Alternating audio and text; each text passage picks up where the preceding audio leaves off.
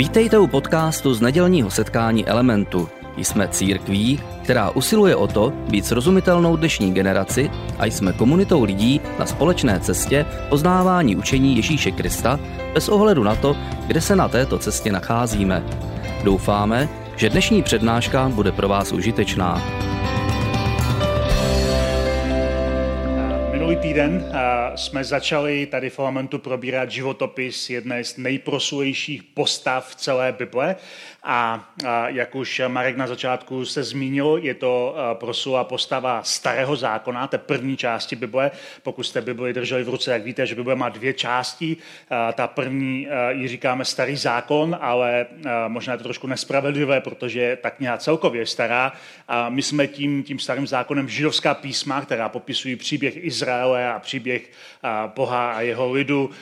A ta druhá křesťanská část, která říkáme nový zákon, popisuje je příběh křesťanské církve, která začíná příběhem Ježíše, který spojuje ty dvě části dohromady. A my jsme si říkali, že, že ten příběh, který si vyprávíme, příběh Eliáše, je příběh, který se odehrával zhruba 3000 let zpátky a, ten příběh je sice starý, ale zároveň velice aktuální, protože nám ukazuje na to, že lidský charakter nebo lidská povaha se zase tolik nemění v průběhu těch tisíciletí a staletí, že zkrátka stále řešíme podobné věci a máme podobné problémy nebo podobné výzvy, které stojí před námi.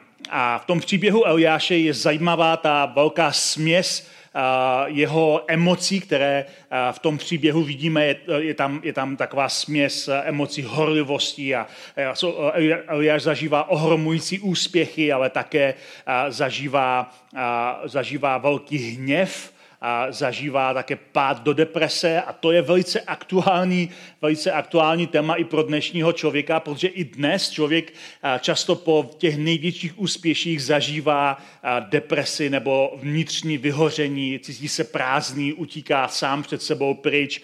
Je to něco skutečně, co prožívá mnoho lidí z nás. Takže ten příběh, byť je velice starý, tak je pro nás velice aktuální a Ježíšův bratr Jakub ve svém dopise, který píše první církvi, tak křesťanské části Bible, a píše takovou zajímavou větu, kterou jsme minulý týden začínali, že Eliáš je člověk jako my. Podle toho se jmenuje celá ta série Eliáš, člověk jako my. A říkali jsme si minulý týden, že to ukazuje na to, že Bůh si skutečně používá lidi jako jsme my. Že si používá lidi, jako jsme my, nazdory našim chybám, nazdory našim emocím, které s námi někdy vláčejí, nazdory našim selháním, které někdy zažíváme. Bůh si používá lidi, jako jsme my. Bůh si použil Eliáše, to byl člověk, jako jsme my.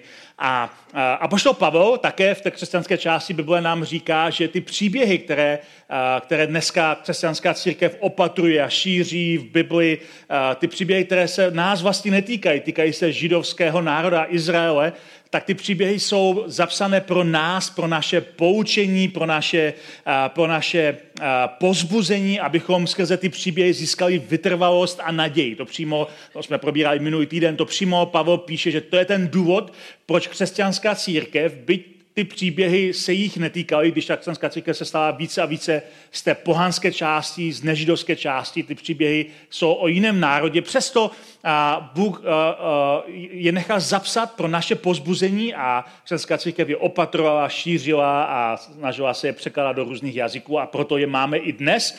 A když dneska čteme ty příběhy, tak ty příběhy z toho starého zákona jsou pro nás, pro naše poučení a pro naše pozbuzení a dávají nám eh, pocit nějaké vytrvalosti. Ale to, co je důležité, a to říkám eh, před, každým, před každou sérií, která se týká nějaké starozákonní postavy, je, že eh, když křesťané četli ty starozákonní příběhy, tak si ty postavy starého zákona, té židovské historie, nijak neidealizovali. Nedělali z nich vzory cnosti, a nedělali z nich svaté lidi. A oni, a oni nesnažili na nich dívat jako na vzor jejich chování, jejich jednání, protože vzorem pro křesťany je Ježíš. Ježíš je náš dokonalý vzor toho, jak máme žít. Ježíš je vzor člověka, který patří Bohu. Ježíš je pro nás vzor našeho chování, myšlení, víry, naděje. Ježíš je pro nás vzor toho, jak funguje život naplněný láskou, a radikální láskou. Takže to je pro náš vzor. ale ty příběhy jsou pro naše poučení, abychom v nich viděli nejenom to dobré, ale někdy i to špatné, kam nás třeba můžou dovést naše emoce nebo naše ego nebo naše okolnosti. Ty příběhy jsou různého typu a takže křesťané, když četli ty příběhy, tak si je neidealizovali, četli je tak, jak byly napsány a zároveň je četli tak, aby pro ně mohli najít nějaké pozbuzení pro, pro sebe a svůj vlastní život s Kristem. Minulý týden, když jsme začínali, tak jsme si říkali, Uh, ukázali jsme se na takové ty počátky Eliášovy služby. Kdo vlastně Eliáš byl, proč vystoupil s takovou radikální modlitbou, po které, po které bylo sucho. Říkali jsme si, proč byl poslán k pohanské vdově, která se o něho během období sucha a hladu starala. A říkali jsme si také, jak on se staral o tu vdovu. A říkali jsme si, že jí pomohl například s tím, že rozmnožil mouku a olej, takže ta vdova měla co jíst po celou dobu hladu. A byl to takový předobraz toho, co Ježíš dělá v Evangelii, když krmí hladové a rozmnoží chleba a ryby. Také ta vdova měla syna, který onemocní a zemře a Eliáš ho uzdraví a vzkřísí z mrtvých a je to první zaznamenané skříšení v celé Bibli. A zase je to předobraz toho, co Ježíš dělá. Ježíš uzdravuje nemocné, Ježíš křísí mrtvé a nakonec Ježíš sám postává z mrtvých bez příčiny kohokoliv jiného a je to předobraz toho, že Ježíš je skutečný život a skříšení. A zároveň jsme si říkali, že ten příběh, kdy Eliáš je u té chudé pohanské vdovy, má dopad nebo dosah do toho Ježíšova příběhu, protože když Ježíš začíná svoji službu, nebo když jako Ježíš působí na zemi v Izraeli o tisíc let později, tak právě ten příběh používá ve svém slavném kázání ve svém rodném městě, a, nebo v městě, kde, kde vyrůstal, narodil se v Betlémě. A, a v tom městě, kde odkud Ježíšova pozemská rodina pochází, v tom městě on káže a, a používá přesně tenhle ten příběh Eliáše a ty a chudé vdovy a říká, že bylo v Izraeli mnoho vdov, které trpěly v době hladu za Eliáše, ale Eliáš byl poslán k pohanské vdově a Ježíš se přihlášuje sám k prorokům a zároveň sám ukazuje na to, že i on, a to je jako smysl toho, proč to Ježíš připomíná, je poslán k pohanům a to jeho posluchače vysloveně naštvalo, protože lidé jsou takoví, že vždycky si přivlastňují to, co si myslí, že patří jenom jim. Takže když ten izraelský národ věřil v Boha a uctíval ho, tak zároveň si to přivlastňoval, že ten Bůh je jenom pro ně. Že ten Bůh není pro jiné národy, že je jenom pro ně. Je to židovský Bůh, je to Bůh Izraele. Ale Bůh jim celou dobu, až budete číst pozorně starý zákon, tak všimnete, že to říkají jak ty proroci, tak různé další postavy, říká, že ve skutečnosti on si vybral Izrael, aby se Izrael stal požehnáním pro celý svět, protože Bohu nikdy nešlo o jeden národ, ale vždycky mu šlo o celý svět. A Izrael měl být nástrojem pro Boha, jak získat celý svět ale Izrael si Boha začal přivlastňovat jako svého kmenového Boha, jako svého národního Boha. Udělal z toho nacionální víru, že si se stalo spojeno s izraelským národem. A to Ježíš přišel a řekl, no, toho není součást toho, co Bůh chtěl. A to je důvod, proč Bůh poslal Eliáše k pohanské vdově do Sidonské Sarepty a uh, to je vždycky boží srdce. Bůh měl vždycky srdce pro pohany a to je tak štvalo, protože člověk si přivlastňuje, co si myslí, že je jenom pro něj. My si myslíme, že Bůh žehná jenom nás a nežehná někoho jiného. Myslíme si, že Bůh je na naší straně a ne na straně někoho jiného. To je lidská vlastnost a Izrael to dělá úplně stejně. Ale zároveň to, jak to naštvalo ty Ježíšovi posluchače, tak to ukazuje na to, že proroci to neměli snadné. Mimochodem v tom příběhu, který jsem, kterým jsem končil minulý týden, oni Ježíše doženou až na, na útes hory a chtějí ho zhodit z hory, chtějí Ježíše zabít. Okamžitě potom kázání ho chtějí zabít. A já si vždycky říkám, ještě zdaleka nekážu tak dobře jako Ježíš, protože mě ještě nikdy nikdo v elementu nechtěl po mém kázání zabít, a, ale u Ježíše to platilo, a, i když je pravda, že už tam pak nekázal nikdy, takže kdyby se to stalo tady v elementu, tak pravděpodobně taky odejdu už někam úplně jinam. Každopádně a, Ježíše chtěl ji okamžitě zabít a Ježíš a, pak se otočí, projde její středem, odejde pryč, Ježíš to přežije, ale ta pointa, která z toho vyplývá, je, že proroci to měli velice těžké, že vždycky jim šlo o život. A to nás přivádí k otázce, kterou jsme končili minule a kterou dneska se budu snažit odpovědět, předtím, než se příští dva týdny nebo tři pustíme do toho gro Eliášova příběhu, jeho úspěchu a jeho deprese, což jsou velice důležité spojené nádoby,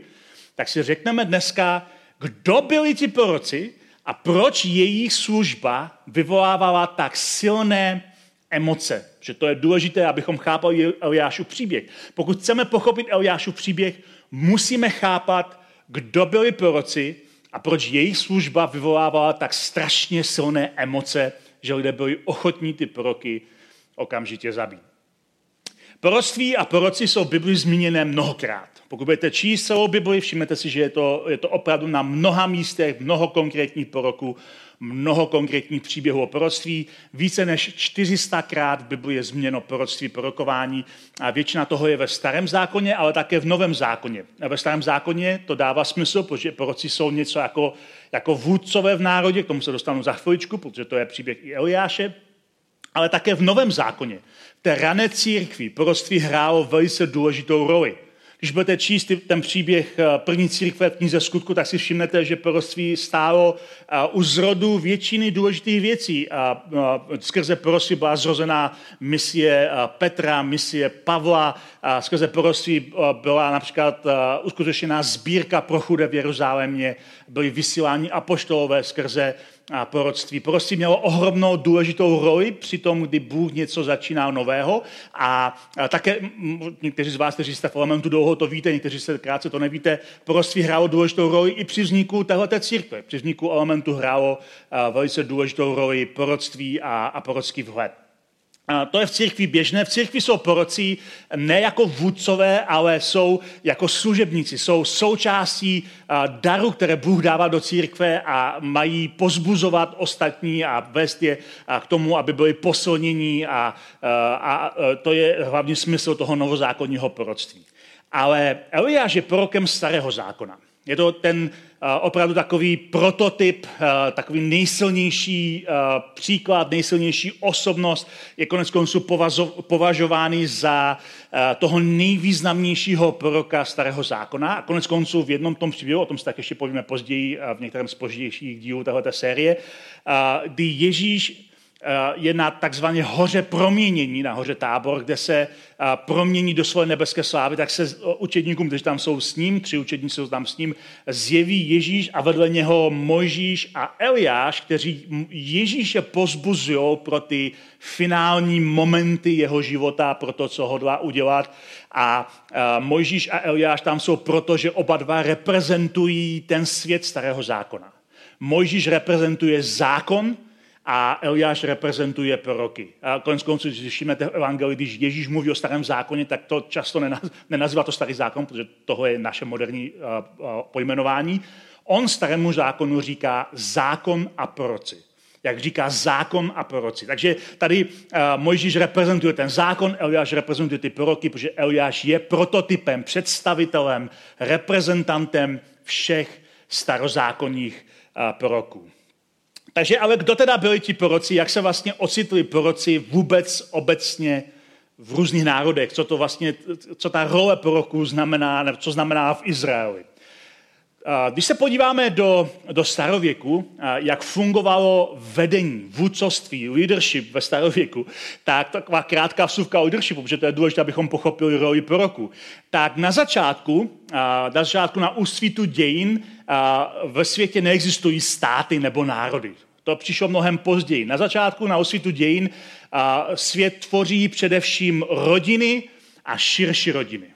Rodina byl základ společnosti, ale když řekneme rodina, dneska, když se řekne rodina, tak často myslíme rodinou jako tu úplně nukleární rodinu, otec, matka a děti, ale rodina ve starověkém chápání byla širší rodina. To byla rodina, která zahrnovala i další příbuzenstvo, zahrnovala prarodiče, zahrnovala vnoučata, strýce, tety, ale také zahrnovala služebnictvo a otroctví, otroky a různé lidi, kteří s tou rodinou byli. A že rodina mohla být ve skutečnosti poměrně velká a poměrně silná. A tahle ta rodina, která, která byla jako takový základ, taková jednotka, tahle vždycky tu rodinu vedl nějaký patriarcha.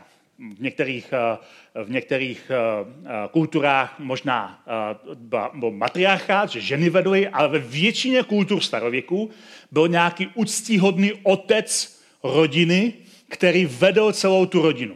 A takhle začíná příběh Izraele. Když budete číst, jak začíná příběh Izraele, než se Izrael stal národem, bylo to, byla to rodina, kterou vedli patriarchové.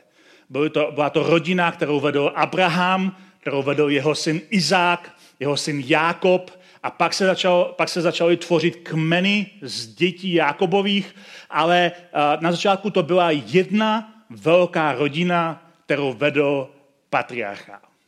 Když se ale rodina začala rozrůstat v průběhu času, tak se z rodiny stává kmen. Z rodin se stává kmen. A najednou uh, se mění spousta věcí. V kmenu, v typickém kmenu, už nebyl většinou jeden patriarcha, který vede všechno, ale v kmenu se dělí vůdcovství, protože, se, uh, protože přichází více, je tam více lidí a je tam najednou dělba role.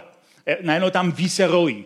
A takže, uh, když se z rodiny stává kmen, objevují se náčelníci. Náčelníci kmene. Náčelníci byli lidé, kteří vedli ten kmen v organizačních věcech, v praktických věcech, vedli je do válek, chránili je. To byli ti, kteří řídili ten kmen, jak má fungovat, ale vedle nich se objevila duální role šamanů.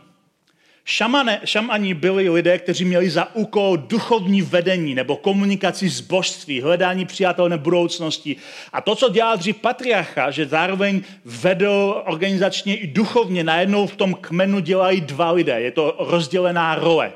A když kmen se znovu rozrůstá a vzniká národ, protože z kmene se stává národ, a, to vidíme v příběhu Izraele, kdy najednou z té jedné rodiny vzniklo 12 kmenů a těch 12 kmenů začalo tvořit národ, tak se eh, najednou z náčelníků stávají králové postupně v různých kulturách a ze šamanů se stávají kněží. A stávají se ze šamanu kněží, protože náboženství se stane více organizované. Začnou tam fungovat různé stereotypy, eh, různé rituály a začnou najednou eh, potřebovat celou zprávu toho náboženství, takže začnou vznikat a celé organizované náboženství se vším, co k tomu patří, s různou pompou. Takže najednou máme v tom národě krále a máme v tom národě také kněze. A takhle to je prakticky v každém starověkém národě. V každém starověkém národě máme tuhle tu duální roli králu a kněží, která ale zároveň vytváří napětí a spory mezi tím, co chce král, který často chce víc víc eh, území, víc bohatství, víc lidí. A, a tím, co chce kněz, který říká, pojďme, pojďme sloužit eh, těm našim bohům a najednou dochází ke střetu a napětí mezi těmi dvěmi, eh, dvěmi skupinami vůdců. A i to vidíme v příběhu Izraele, v tom, té rané fázi, když najednou tady máme Mojžíše a Árona, kdy tady najednou máme první krále a kněze, je tam určité napětí, je tam určitý spor a v těch dobách ty největší tenze mezi těmi králi a kněžími se objevuje, objevují takový nezávislý duchovní vůdcové, kterým říkáme proroci. A takhle se najednou dostanou do národa proroci. Proroci jsou jako, jako něco nezávislého, co funguje vedle těch králů a vedle těch kněží, ale zároveň jsou v protikladu vůči králům i kněžím. A proroci, jejich hlavní úkol je, že nabádají k návratu ke kořenům, k samotnému Bohu. Pojďme se vrátit zpátky k Bohu. Bůh nás se vrátit zpátky k sobě, ale právě proto, že jejich poselství je pojďme zpátky k Bohu, tak jsou v protikladu proti tomu, co chtějí králové, kteří chtějí víc, jít kupředu, získat víc bohatství, víc moci, víc území, i proti kněžím, kteří chtějí mít svůj klid na práci, rozšiřovat svoje náboženství, chtějí zkrátka vytvořit kult. A najednou je tady prostě stránka vojenská, stránka kultovní a proroci, kteří říkají, tohle všechno není to, co Bůh chce, pojďme se vrátit zpátky k Bohu a tím, že narušují status quo a rovnováhu moci, Právě proto jsou proroci pronásledováni jak králi, tak kněžími. Proroci jsou pronásledováni z obou stran, protože proroci nejsou přátelé ani na jedné straně. A právě proto autorka Židům píše ve svém listu takový soupis různých proroků a říká tam o tom, jak většina proroků končí. Říká tam, jiní šli na mučidla, když odmítli propuštění, aby dosáhli něčeho lepšího, vzkříšení. Další zakoušeli výsměch a bičování a také okovy a vězení. Bývali kamenování, řezání pilou, zabíjení mečem, chodili v ovčích a kožích kůžích, strádající pro následování a trpící. Svět jich nebyl hoden. Bloudili po pustinách a horách, po jeskyních a zemských rokinách. Ti všichni díky víře došli u Boha uznání. To je popis, jak žili proroci ve starém zákoně. Většina z nich skončila násilnou smrtí. A je to takový trošku paradoxní, protože dneska v některých uh, skupinách církve, v charismatických církvích, spousta lidí říká, já bych chtěl být prorok, jako prorok to je něco úžasného. A pokud byste chtěli být biblickými, biblickými proroky, tak uh, můžete si vybrat. Chcete být kamenování, řezání pilou, zabíjení mečem, uh, pronásledování trpící, jak chcete, jak chcete, aby váš příběh pokračoval dál. A to většina lidí nechce. Ale takhle právě proroci fungovali, protože proroci byli v opozici vůči králům, a vůči kněžím a říkali, pojďme se vrátit k Bohu, takže je neměla ani jedna vládnoucí třída ráda. Proci byli vždycky v opozici, proci vždycky konfrontovali vládnoucí třídu. Napomínali kněží, že se starají sami o sebe. Vidíme to v některých prorockých knihách ve starém zákoně. Staráte se jenom sami o sebe, krmíte jenom sami, vůbec se nestaráte o svoje ovce, jste samo se pasoucí pasíři. Napomínají krále. Vy králové jste naprosto špatní, jste zapomněli na Boha, Bůh vás potrestá. Uvidíme to i dneska v tom příběhu Achaba. Tohle je role proroku. Proroci jsou v opozici vůči králům i kněžím a právě proto jejich osud skoro vždycky dopadne špatně. Mimochodem, když Štěpán, to byl první křesťanský mučedník, jeho příběh zaznamenání na začátku knihy skutku, když Štěpán je kamenován ke smrti, protože se postavil proti kněžím, to je prorocká funkce, kterou, kterou, Štěpán, kterou Štěpán zaujal a je okamžitě kamenován, když Štěpán umírá při tom kamenování, jedna z posledních věd, a ještě předtím, než začne být kamenování, z posledních věd v tom svém slavném proslovu, než ho právě odeberou se kamenovat, jedna z posledních věd, kterou má pro ty náboženské vůdce Izraele, je tahle. Kterého z proroků vaši otcové nepronásledovali? Vy jste pronásledovali úplně všechny proroky. Kterého z proroků jste se, kterého z proroků, teď, teď je ctíte zpětně. Říkáte si, jo, Eliáš to byl skvělý prorok a jo, tenhle byl skvělý prorok a to byl skvělý prorok. Ale když žili, vy jste pronásledovali úplně všechny. Kterého z proroků vaši otcové nepronásledovali. A právě pro tuhle jedinečnou polohu byl jeden z hlavních úkolů těch starozákonních proroků, bylo konfrontace s vládnoucí mocí těch králů i těch kněží. To byla jedna z jejich největších a nejdůležitějších úkolů, byla konfrontace s vládnoucích mocí. A často je to stálo život, jak konec konců vidíme i na příběhu posledního velkého starozákonního proroka, kterým byl Jan Křtitel, který už je v Novém zákoně. Ježíš o něm říká, že to je poslední z těch velkých proroků starozákona, že to je největší prorok, který když žil, o něm dokonce Ježíš říká, Jan Křtitel má nadřazenou autoritu, ale kritizuje vládnoucí moc krále a je popraven. A tímhle příběhem, nebo tímhle tím, těma, tímhle tím eh, poznáním se musíme dívat na příběh Eliáše, protože jenom to nám pomůže pochopit, proč Eliáš jedná, jak jedná, proč mluví, jak mluví. A pochopíme to také, když se podíváme na ten Eliášův příběh, že Eliáš celou svoji službu začíná a končí mocnou konfrontací s vládnoucí mocí. Eliáš začíná svoji službu a končí svoji službu tím, že dochází ke konfrontaci s vládnoucí mocí. A je to takový trochu paradox, protože zároveň ta vládnoucí moc zoufale touží potom získat si proroky na svoji stranu. Oni totiž ví, všichni to ví, celý národ to ví, i ti králové a kněží to ví, že proroci, a, že je posílá Bůh. Takže oni chtějí, aby proroci byli na jejich straně. A to se děje do dnešních dnů. Lidé chtějí eh, ty vlivné lidi na svoji stranu. Takže oni chtějí proroky na svoji stranu. Chtějí, aby proroci vyhlašovali požehnání nad králi a požehnání nad kněžími. Oni chtějí, aby jim požehnali. Oni chtějí jejich doporučení. A bohužel, jak vidíme v tom příběhu starého zákona, mnohokrát se proroci nechali koupit. Nechali se koupit, ať už eh, financemi nebo skorumpovat mocí a skutečně začali sloužit vládnoucí moci. A to je jedna z linek toho příběhu mezi proroky, že eh, je eh, ve starém zákoně zaznamenáno mnoho příběhů, kdy prorok zaprodal svůj dar za vliv nebo peníze a začal sloužit vládnoucí moci. A to je vždycky začátek konce téhleté prorocké služby.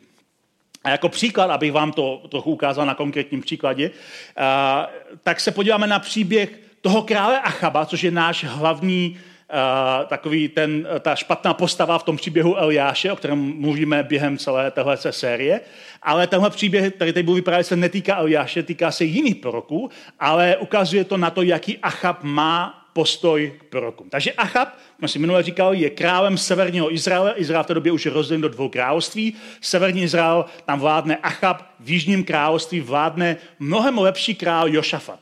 Král, který který se snaží ctít Boha, Achab ten naopak ctí Bály, a to jsme říkali minule, Achab prostě s Bohem se v podstatě moc nepočítá, spíše si hledá vlastní bohy a, a je to taková tenze, která tam je, ale ten Jošafat se snaží Boha ctít. A Achab chce, jít, chce vytáhnout do války proti společnému nepřáteli a tak se snaží přesvědčit Jošafata, toho judského krále, aby s ním vytáhnul do války, protože dvě armády budou silnější než jedna. To dává uh, smysl, dává to rozum. A Achab si pořídí, si pořídí proroky, aby mu prorokovali zdar. On si koupí doslova proroky, aby mu prorokovali zdar, protože žel, proroci nejsou vzorcnosti a charakteru jako žádný člověk. Eliáš byl člověk jako my. A i prorok se může nechat koupit, i prorok může kompromitovat svoje poslání za vliv, za finance nebo jiné výhody. A přesně tohle Achab udělá, pořídí si proroky, aby prorokovali zdar jeho válečné výpravě, ale Jošafat není úplně přesvědčený, že ti proroci mluví pravdu. A takhle se dostáváme do našeho příběhu, který je zapsán první královské 22 a tam budeme dneska, od tamtud budeme dneska číst ten příběh. A, takže Jošafat říká, OK, do války s tebou půjdu, ale víš co, nejdříve a, se zeptej na slovo hospodinovo. Jo, jestli jaký, protože Jošafat je dobrý král. Jošafat chce, aby, aby Bůh byl v pohodě s tím, že se snaží vytáhnout do války spolu s Achabem, takže prosí Achaba, aby se zeptal na slovo hospodinovo. Izraelský král tedy zhromáždil na 400 proroků, tady píše uh, ten autor uh, královský, na 400 proroků a ptal se jich, mám jít do války o Ramot Gilad nebo ne? Mám jít do války nebo ne? A všichni proroci unisono odpovídají, jdi. A pán je vydá králi do rukou. Jošafat ale náhal, to už to není žádný hospodinov prorok, abychom se ptali jeho, protože Jošafat pravděpodobně není moc přesvědčený, že to zní úplně jako slovo od Boha. A izraelský král mu říká, vlastně tu jeden takový je. Skrze něj se lze eh, ptát hospodina, ale já ho nesnáším, protože mi neprorokuje nic dobrého, jen samé neštěstí. Všimněte si tohle tenze. Král touží, aby ho proroci pozbudili a je tady jeden prorok, který nikdy ho nepozbuzuje, protože říká pravdu a uh, Achab říká, jo, je tu jeden, ale ten vždycky řekne něco, něco blbýho a já ho prostě nesnáším. Je to Micháš syn Nimluv. Je to tenze mezi proroky. Když prorok je vnitřně pravdivý, nedá se koupit a pokud říká pravdu, král ho nesnáší. A, takže ho ale zavolají, protože Jošafat si ho vyžádá. A, uh, takže ten příběh se posouvá dál a je tam napsáno, všichni ti proroci prorokovali podobně. Dina Ramot Gilad, čeká tě úspěch, hospodin ho vydá králi do rukou. Posel, který šel pro Michajáše, pro toho proroka, který, pro, který se nedá koupit, mu tedy radil, podívej se, všichni proroci jako jeden muž předpovídají králi dobré věci. Raději mluv jako oni. Řekni mu něco dobrého. Když to nejde, že to nechceš koupit, tak tady trošku taková vyhruška. Pojď se, všichni prorokují dobré věci, dej si bacha, co budeš říkat, všichni říkají dobré věci, tak mu taky koukej říct něco dobrého. A Micháš to udělá. Řekne přesně, co všichni ostatní proroci, ale protože Bible je kniha, ne vždycky zachycuje emoce nebo ne vždycky zachycuje výraz tváře, ale z reakce můžeme vidět, že to Micháš pravděpodobně řekl velice ironicky. Jo? Že pravděpodobně Michal, když přišel před ty krále dva, tak řekl, Jo, jasně, jdi do toho, určitě ti hospodin dá celý ten rám oddělat, je to tvoje. Jo, přehání to pravděpodobně a mluví hrozně sarkasticky a ironicky, protože Achab ho okamžitě přeruší. A říká mu, hele, já jsem ti říkal, že máš říkat to, co doopravdy, čemu věříš. Já jsem ti říkal, že máš mluvit pravdu. Jo? Přestan tady prostě, tohle, tohle je divadlo, tady skončí. Řekni mi, co doopravdy chceš říct. A Michal říká, dobře, chceš slyšet, co doopravdy chci říct? Tady je to, co chci doopravdy říct. Viděl jsem všechen Izrael jako ovce rozstýlen po horách, jako ovce bez svého pastýře. Hospodin mi řekl, pány nemají, a se vrátí domů, každý v pokoji. Jinými slovy, král zemře. A Achab říká, vždyť jsem ti to říkal, obrátil se izraelský král k Jošafátovi. Neprokuje mi nic dobrého, jen samé neštěstí. Výsledek? Micháš končí ve vězení. Protože pro, když říká pravdu, tak ve starém zákoně skoro vždycky končí blbě. Že Micháš okamžitě poslán do vězení a vlastně tohle vidíme do dnešních dnů. Do dnešních dnů vidíme tuhle tu dynamiku. I dnes v různých zemích slouží proroci vládnoucí moci místo, aby byl jejich svědomím. I dnes to takhle funguje.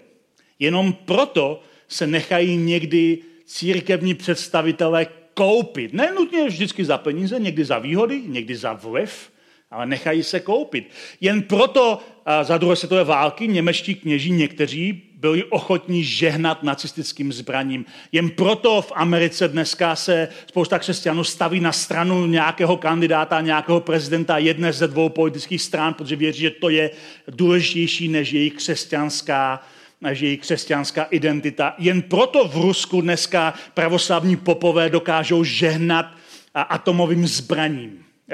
Před dvěmi týdny jsem viděl fotku, jak ruští popové žehnají ruské atomovce, která nese kodové označení Satan. A přišlo mi to jako docela paradoxní, že, že pravoslavný kněz žehná satanovi, ale asi víc nepotřebujeme vidět o ruské válce, než že pravoslavný kněz žehná satanovi. A to je přesně to, jak, jak to funguje i dnes. I dnes se nechají lidé koupit. Je to určitá, uh, lidé, kteří mají být jako svědomí, tak se nechají koupit. Je to určitá ironie. Církev má mít prorockou odvahu. Má mít prorockou odvahu, která stojí proti vládnoucím silám, které jsou poháněné píchou, žádostmi těla a žádostmi očí, jak je konec konců v písmu napsáno, že to jsou hybné síly, které pohánějí systém tohoto světa ale místo toho církev někdy ztrácí svůj prorocký úkol nebo svůj prorocký účel a nechá se skorumpovat penězi, moci, vlivem, pocitem důležitosti. A ty věci jsou aktuální i dnes. Ale Eliáš se staví proti vládnoucí moci. Eliáš stojí proti tomu bezbožnému králi Achabovi na začátku své služby i na konci své služby. Jenom abych vám dal ještě jeden příklad z toho, jak Eliáš stojí proti němu, tak na konci Eliášovy služby pořád je tam ta konfrontace s tou vládnoucí mocí. Jak už jsem říkal, jak už jsem říkal Achab a jeho prohnaná žena Jezábel uctívali Bála a Šeru, bohyně, boha a bohyně úrody a plodnosti, deště a rosy, ale jak nás neprší tři roky a Jezábel využívá tu příležitost, aby zabila desítky božích proroků a aby ustanovila ten kult Bála a Ašery v celém národě. A na boží pokyn Eliáš jde před krále a vyzve ho na tu konfrontaci na hoře Karmel. Ale všimněte si, o to o Karmu budeme příští den, ale všimněte si té tenze, která tam mezi králem a prorokem stále je. Když Achab viděl Eliáše, Achab i hned vyrazil Eliášovi naproti. To jsi ty, to jsi ty ten škudce Izraele, to jsou Achabova slova, to jsi ty, ten škudce Izraele, zavolá na ně, jak mu ho uviděl. Já Izraeli neškodím, odpověděl mu Eliáš, to ty děláš, to děláš ty a dům tvého otce, protože odpouští, opouštíte hospodinovi příkazy a následuješ bály. Svojky mi na horu Karmo, všechny izraelské lidé, také těch 400 pálových 50 bálových proroků a 400 proroků Ašery, kteří jedí z na stolu. A pozve k té konfrontaci, které budeme mít příští týden. Ale všimněte si té tenze. Král potřebuje, ať národ táhne za jeden pro vás, i kdyby to byl pro vás bála. A pro něho Eliáš je škůdce národa, protože říká pravdu a protože nechce táhnout za jeden pro vás. A vlastně vždycky, když se Achab potká s nějakým prorokem, a to v tom příběhu vidíme několikrát, který mu říká pravdu, tak Achab cítí emoce, které cítí každý, kdo nechce slyšet pravdu. Achab se stává mrzutý a nevrlý. Jak je napsáno, že potkává jiného proroka, a je tam napsáno, izraelský král pak jel domů a dorazil do Samáří mrzutý a nevrlý. To slovo mrzutý a nevrlý je tady několikrát v tom příběhu. Achab je mrzutý a nevrlý. A naposledy ten, eh, tuhle frázi mrzutý a nevrlý čteme v příběhu, který je na konci Eliášova příběhu, kdy eh, Achab eh, si chce, chce zabrat vinici svého souseda, který bydlí vedle toho královského paláce, protože je to ideální místo na zelinářskou zahradu. A ten, ten člověk mu ale tu svoji vinici nechce podat, že to je jeho rodinná vinice, kde už léta hospodaří. A tady si všimněte, co tady ten autor první královské říká. Achab se vrátil domů mrzutý a nevrlý. Mrzutý a nevrlý. Vždycky, když uvidíte nějakého člověka, který je mrzutý a nevrlý, je to pravděpodobně člověk, který nechce slyšet pravdu. Achab je mrzutý a nevrlí, protože mu nábod izraelský řekl, své otcovské dědictví ti nedám. Lehl si do postele a se jako rozmazané dítě. Lehl si do postele, otočil se ke zdi a nechtěl ani jíst. Skoro tam napsáno dupal nožičkama. Nechtěl ani jíst. Když za ním přišla jeho žena Jezábel, ptala se ho, cože si tak mrzutý, ani si nic nesnědl. Taky říká celý ten příběh. Ona mu na to říká, No tak si přece král Izraele, schop se chlape, vstán něco sněz a rozvesel se. Já tu na, vinici nábota izraelského zajistím a pak zinscenuje proces, do, toho nábota popraví a vinici zaberou. Achab je mrzutý a nevrlý, že dostane, co chce, když mu prorok řekne pravdu a chová se jako dítě jenom proto, aby měl zelenářskou zahradu. Když to slovo o tom, co Achab udělal, došlo k uším Eliáše, tak okamžitě Eliáš povstál, protože Eliáš byl vždycky v opozici vůči vládnoucí moci, když vládnoucí moc dělá něco takhle nespravedlivého. Eliáš když bejský tehdy dostal slovo hospodinovo, vstaň a jdi do Samaří stříc izraelskému králu Achabovi. Hle, je na vinici, kterou přišel zabrat. Řekni mu, toto praví hospodin, vraždil si a teď ještě zabíráš? A dodej, toto praví hospodin. Tam, kde psi chlemtali krev nábotovů, budou chlemtat i tvou. Je docela tvrdá řeč. Není to úplně jako novozákonní mluva. Ale takhle Eliáš mluvil s tím králem. A všimněte si té Achabovy reakce na Eliášova slova. Tak si mě našel, můj nepřítel, říká Achab. Tak si mě našel, můj nepřítel. Všimněte si, to je to dnešní téma, o kterém mluvím. Je tady tenze mezi prorokem a králem. Je to nepřítel. Tak si mě našel můj nepřítel, oslovil Achab Eliáše? Ano, odpověděl. Protože se zaprodal, abys páchal se v hospodinových očích zlé, tak ti vzkazuje, hle, uvedu na tebe zlé věci, vymetu za tebou tak, že za Achabovi potomky dočistá, vyhladím si Izraele, pána Ikmana až do posledního pachouka.